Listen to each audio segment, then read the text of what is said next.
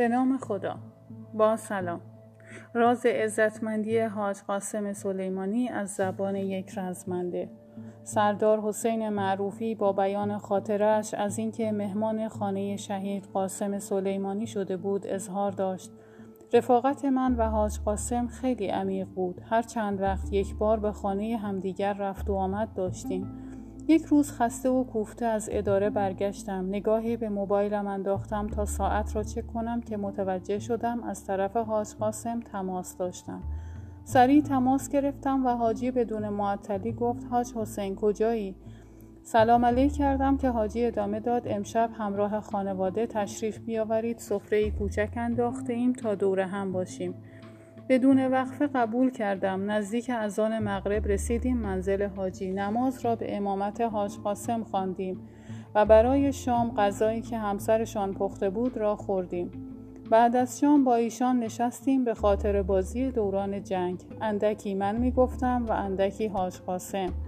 دیر وقت شده بود که گفتم شرمنده خیلی دیر وقته. بیشتر از این مزاحمتان نمی‌شویم. سردار نگاهی کرد و با لبخند گفت کجا این وقت شب؟ امشب را پیش ما باشید.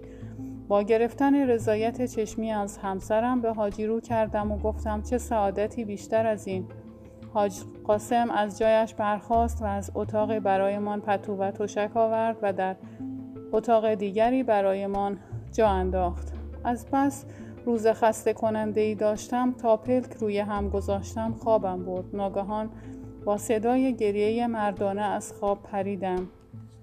سردرگم بودم نمی‌دانستم اینجا کجاست و ساعت چند است.